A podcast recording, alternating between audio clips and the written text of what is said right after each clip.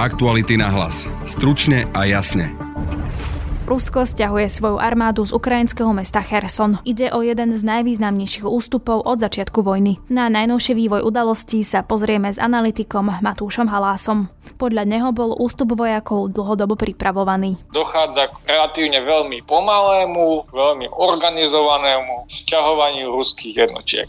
Zároveň došlo k masívnemu podminovaniu prístupových ciest a infraštruktúry. Postup ukrajinských jednotiek bude o to pomalší. V druhej téme podcastu sa presunieme k špecializovanému trestnému súdu, pred ktorý sa dnes postavil 22-ročný Slovák, ktorý na Telegrame fungoval pod prezivkou Slovak Bro. Mladík je obvinený z teroristických a extremistických trestných činov. Na Telegrame mal mať niekoľko verejných kanálov, kde velebil teroristov bielej rasy a pozbudzoval k násilnému zvrhnutiu systému. Napokon na Slovak Bro odkazuje vo svojom manifeste aj Juraj K., ktorý pri teroristickom útoku na Zámodskej ulici zavraždil dvoch ľudí. V podcaste viac povie redaktorka Aktualit Anna Maria Domeová. On tam vlastne v, v tom svojom dennom režime písal, ako sa zobudí pripravený zničiť Izrael a dá si smrteľne studenú sprchu a potom ide do fitka, kde dvíha mŕtvým ťahom železa a potom si dá kakavko. Ono to ako keby svedčí o tom, že to naozaj bol eh, ešte mladý chlapec, ktorý sa chce hlavne eh, pochváliť. Práve počúvate podcast Aktuality na hlas a moje meno je Denisa Hopková. Tušíte, koľko energie vám doma spotrebuje počítač? Väčšina domácností ich má hneď viacero podľa toho, aký model máme a ako s ním pracujeme, môže zásadne prispieť k nášmu mesačnému účtu za elektrinu. Rozdiely v spotrebe medzi rôznymi typmi počítačov sú pritom obrovské a spotreba závisí aj od toho, ako presne počítač používame. Redaktor Živé.sk Lukáš Koškár nás v novom dieli podcastu Share prevedie sériou typov a trikov, aby sme zbytočne nemíňali viac energie, ako musíme. Nájdete nás tak, že v ktorejkoľvek podcastovej aplikácii vyhľadáte technologický podcast Share. Ruské vojska opúšťajú ukrajinské mesto Kherson. Včera o tom informoval minister obrany Sergej Šojgu. Ide o jeden z najvýznamnejších ústupov od začiatku vojny. Ukrajina ale vníma tento krok zatiaľ veľmi opatrne. O situácii na Ukrajine sa budem rozprávať s analytikom Matúšom Halasom z Ústavu medzinárodných vzťahov v Prahe. Dobrý deň. Dobrý deň. Ako som už spomínal v úvode, na jednej strane vidíme optimizmus, že ruské vojska majú opustiť Kherson, ale vnímame obavy na ukrajinskej strane. Ako vnímate vy tento krok z ruskej strany? Ten základ je vnímať tú realitu, že to bolo a stále je jediné veľké mesto na Ukrajine, ktoré sa podarilo Rusom obsadiť, respektíve jediné regionálne centrum. Ale tá situácia, napriek tomu, že to mesto stále ruské vojska kontrolujú, je na zemi taká, že ruské vojska sa chrbtom opierajú o Dnieper o veľmi veľkú rieku a zásobovanie tých ruských jednotiek cez túto rieku smerom na západ je veľmi ťažké kvôli narúšaniu logistických trás ukrajinskou armádou. A to je práve to ničenie tých mostov cez Dnieper, respektíve ostredovanie logistických centier, železničného mostu cez tú rieku a nutnosť de facto zásobovať ruské jednotky na západnom brehu Dnepra, okolí Chersonu pomocou pontónových mostov, pomocou trajektov cez rieku a pomocou jednej cesty cez priehradu. To znamená, že z dlhodobého hľadiska je takáto situácia naozaj neudržateľná a bola otázka času, kedy sa tá situácia natoľko zhorší pre tie ruské vojska, že Ukrajinci sa budú snažiť to územie reálne dobiť nejakou vojenskou operáciou a nie iba obrazne povedané vyhľadovať daných vojakov ruských okupačných síl, respektíve znemožniť doplňanie munície. No a tomu sa pravdepodobne ruské vedenie armády snaží vyhnúť tým, že tie jednotky stiahne na východný breh Dnepru a opustí Kherson. To je to, čo bolo oficiálne oznámené, ale zase treba chápať aj tú ukrajinskú opatrnosť a to kvôli tomu, že tie správy neoficiálne o sťahovaní ruských vojsk existujú už niekoľko týždňov, ak nie dokonca mesiacov a stredajú sa so správami o tom, že nedochádza k sťahovaniu, ale iba k rotácii jednotiek, takže to bolo dosť nejasné, čo sa tam presne deje. Boli tam podozrenia z toho, že ukrajinská armáda sa obáva toho, že ich chce ruské velenie iba nalákať do nejakej pasce. Vieme momentálne nejak posúdiť je, že dochádza k relatívne veľmi pomalému, veľmi organizovanému sťahovaniu ruských jednotiek z tej prvej línie obrany. A zároveň vieme, že došlo k masívnemu podminovaniu prístupových ciest a infraštruktúry. To znamená, že ten postup ukrajinských jednotiek bude o to pomalší. To, to je to, čo momentálne sme schopní nejak overiť. A určite nedochádza k nejakému rapídnemu, chaotickému sťahovaniu, ako sme boli zvyknutí, e, tak povediať, z ruskej praxe respektíve ako sme boli zvyknutí, keď sme sa dívali na to, čo sa deje alebo dialo v septembri v okolí Charkova. Akým veľkým víťazstvom bude získanie Chersonu pre Ukrajincov, keďže aj vy ste spomínali, že ide o také jedno z najväčších miest, ktoré sa im takto podarilo získať? A hlavne je to regionálne centrum celej chersonskej oblasti a s najväčšou pravdepodobnosťou tam došlo k niektorej, aspoň v určitých prípadoch vedenia danej oblasti došlo k spolupráci s postupujúcimi ruskými vojskami a práve aj z tohto dôvodu to mesto padlo relatívne ľahko a relatívne rýchlo do ruských rúk. Aj kvôli tomu to bude veľký úspech pre ukrajinskú armádu, pre ukrajinské ozbrojené sily pre Ukrajinu ako takú, pretože tým získa vlastne regionálne centrum. To je jedna vec. Druhá vec je, že definitívne vytlačí Ukrajina ruské vojska z západného brehu Dnepra. Už tam nebudú žiadne vojska, tak ako sa na jar stiahujú od, od Kieva a tie ruské okupačné vojska boli na západných predmestiach Kieva, na západnom brehu Dnepru, to sa stiahli. A teraz sa momentálne vyzerá to tak, že sa stiahnu aj zo západného brehu Dnepra do na juhu pri Chersone. A tým pádom Ukrajine zostane už iba ten ľavý breh. Ľavobrežná časť južnej Ukrajiny, ktorú bude potrebovať oslobodiť. Bude to veľká zmena. A tak ako sme očakávali, alebo mnohí očakávali, že by sa Ukrajincom mohlo podariť Cherson Kherson oslobodiť do konca roka, tak to vyzerá, že sa im to naozaj podarí a to je naozaj nespochybniteľný veľký úspech ukrajinských ozbrojených síl a spôsobu, akým vedie tú vojnu proti ruskej armáde. Ako vnímajú naopak za Rusi tento ústup? Berú to ako ďalšiu podpu? Tam je ten základný postoj, treba mať vždy taký, že ruské vedenie sa snaží a do istej miery aj schopné ruskej populácii predať naozaj čokoľvek. Toto bude prezentované ako taktický, veľmi organizovaný ústup.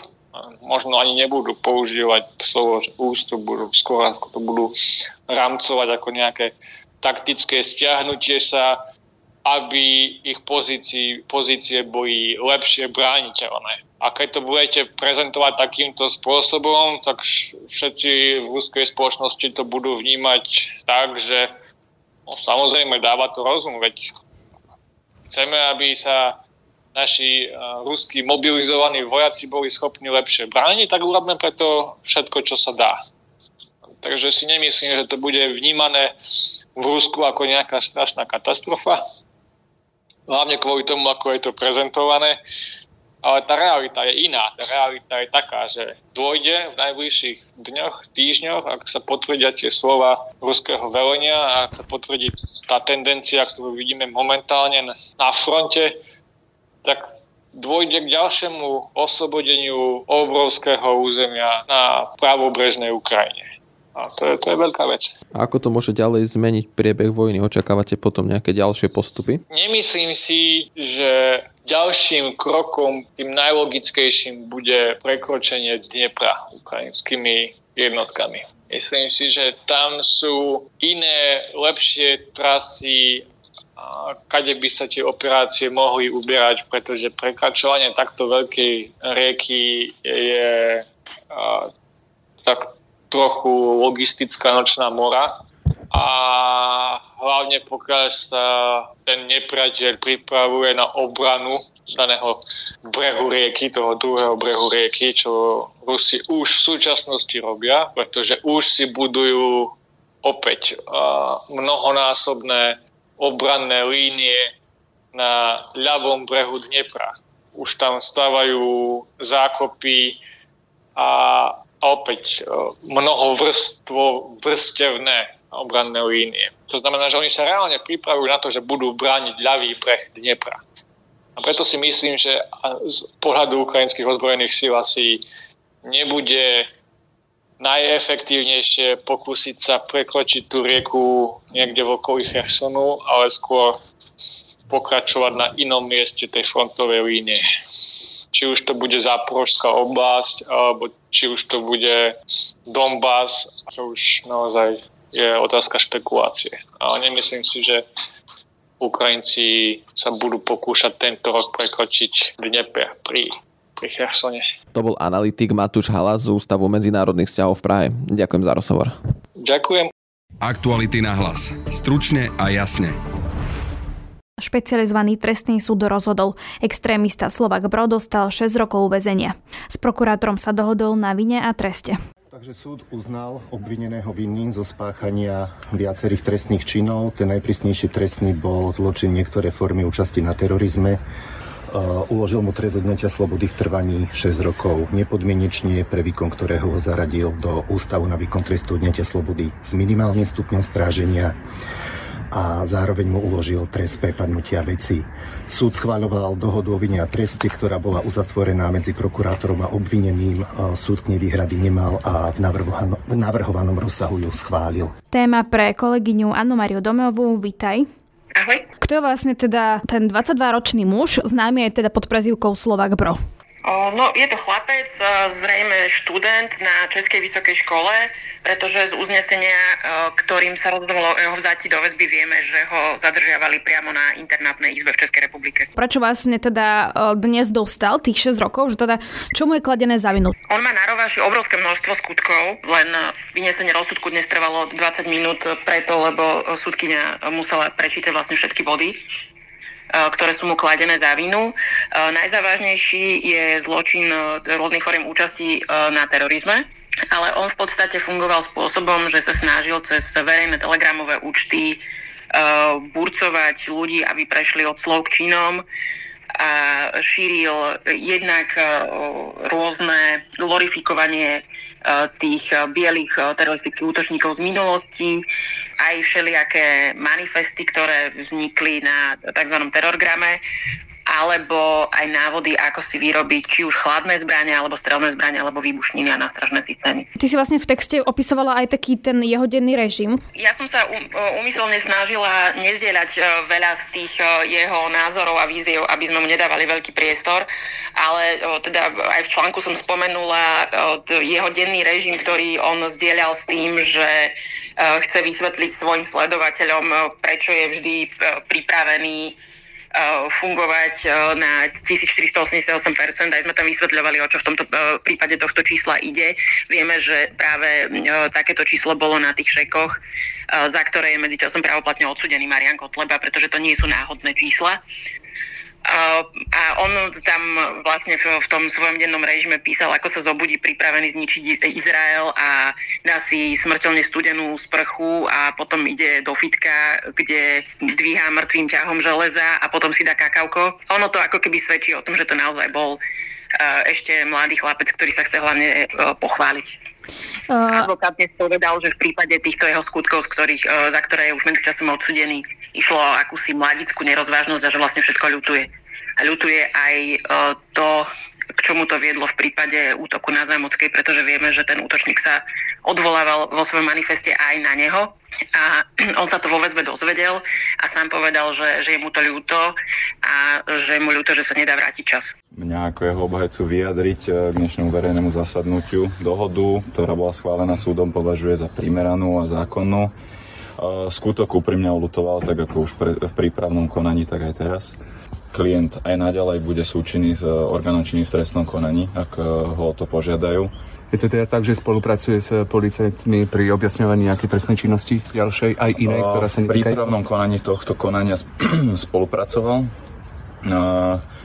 Či sa niečo zistilo operatívno patracou činnosťou orgánu činnosti trestnom konaní, to vám neviem povedať, lebo v týchto veciach nebol môj klient obvinený. Čiže či to dospeje do nejakého štádia obvinenia, Uh, vie minimálne o jednom, že dospelo to Skôr je, či rozkrýva nejakú ďalšiu trestnú činnosť. Áno, rozkrýva ďalšiu trestnú činnosť. Pracuje zahraničnými orgánmi? Uh, boli účastné zahraničné orgány pri niektorých úkonoch prípravnom konaní. A prečo to robil? Aká bola tá motivácia? Motivácia? Um, tomu by sa vedel asi lepšie vyjadriť on, na toto ja nemám mandát, ale skôr to bolo hm, nerozvážnosť mladická. Tam sa vzhľadom na tú citlivosť prípadu pojednávalo s zatvorenými dverami, vylúčenou verejnosťou.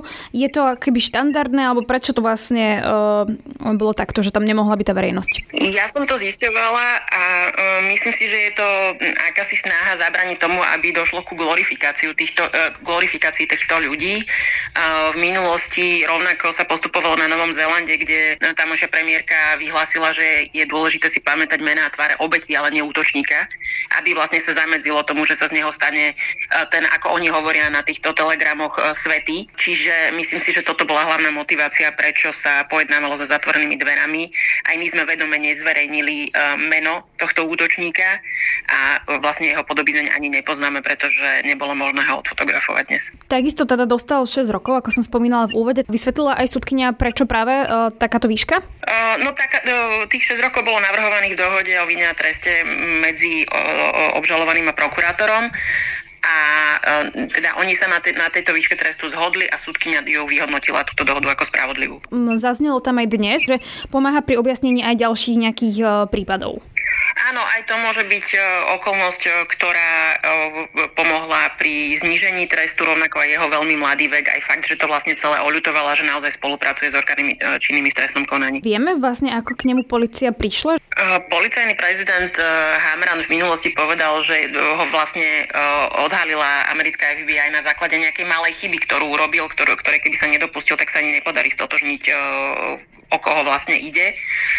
Čiže pomáhala pri jeho stotožňovaní FBI a u nás bolo nasadené aj vojenské spravodajstvo. Tam sa áno spomínalo, že oni ho vlastne dokázali odhaliť, zadržať s tým, že musel vzniknúť nejaký veľký vyšetrovací tým policajtov znaka, vojenské spravodajstvo, českí policajti, Europol. To vyzerá ako keby to bolo po rôznych krajinách vo svete nejaká skupina policajtov, ktorá vlastne vyšetrovala práve prípad tohto 22-ročného muža. No vzhľadom na to, že to bol asi uh, do útoku na Zamocké najvážnejší prípad uh, zo Slovenska, tak sa nasadili síly a prostriedky na to, aby sa ho podarilo odhaliť, lebo on mohol, mal potenciál byť naozaj nebezpečný. On sa uchádzal o prácu v nadnárodnom korporáte, eh, kde tiež by sa do, mal prístup k, ku eh, rôznym serverom a hrozilo, že vlastne eh, začne túto ideológiu šíriť nejakým spôsobom masívnejšie alebo zneužívať prostriedky, ktoré by získal v tom nadnárodnom korporáte. A naozaj bol pomerne sofistikovaný v tom, o čom hovoril a pôsobil aj odhodlanie, čiže mohlo, to viesť k riziku, že prejde od slov činom. Ešte nedávno bol, myslím, pokiaľ sa nemili zadržaný aj nejaký 16-ročný mladý muž. Uh, malo to súvisť s týmto prípadom uh, extrémistu Slovak Bro? Uh, myslím, že len veľmi nepriamo. Buď ho možno niekde spomenul, alebo na neho odkázal, ale nebol medzi nimi žiadny súvis, ani sa nepoznali. Rovnako sa nepoznali ani s útočníkom na Zamockej. Uh, obhajca dnes povedal, že ho vypočúval aj vyšetrovateľ, ktorý rieši tento teroristický útok a povedal, že uh, vlastne z toho výsluchu vyplynulo, že sa nepo, nepoznali ani si nepísali. Toľko teda novinárka Anna Maria Domeová. Ďakujem pekne za rozhovor. Pekný deň, dovidenia. Na dnešnom podcaste spolupracoval Adam Oleš. Od mikrofónu sa lúči a pekný zvyšok dňa želá Denisa Obková. Aktuality na hlas. Stručne a jasne.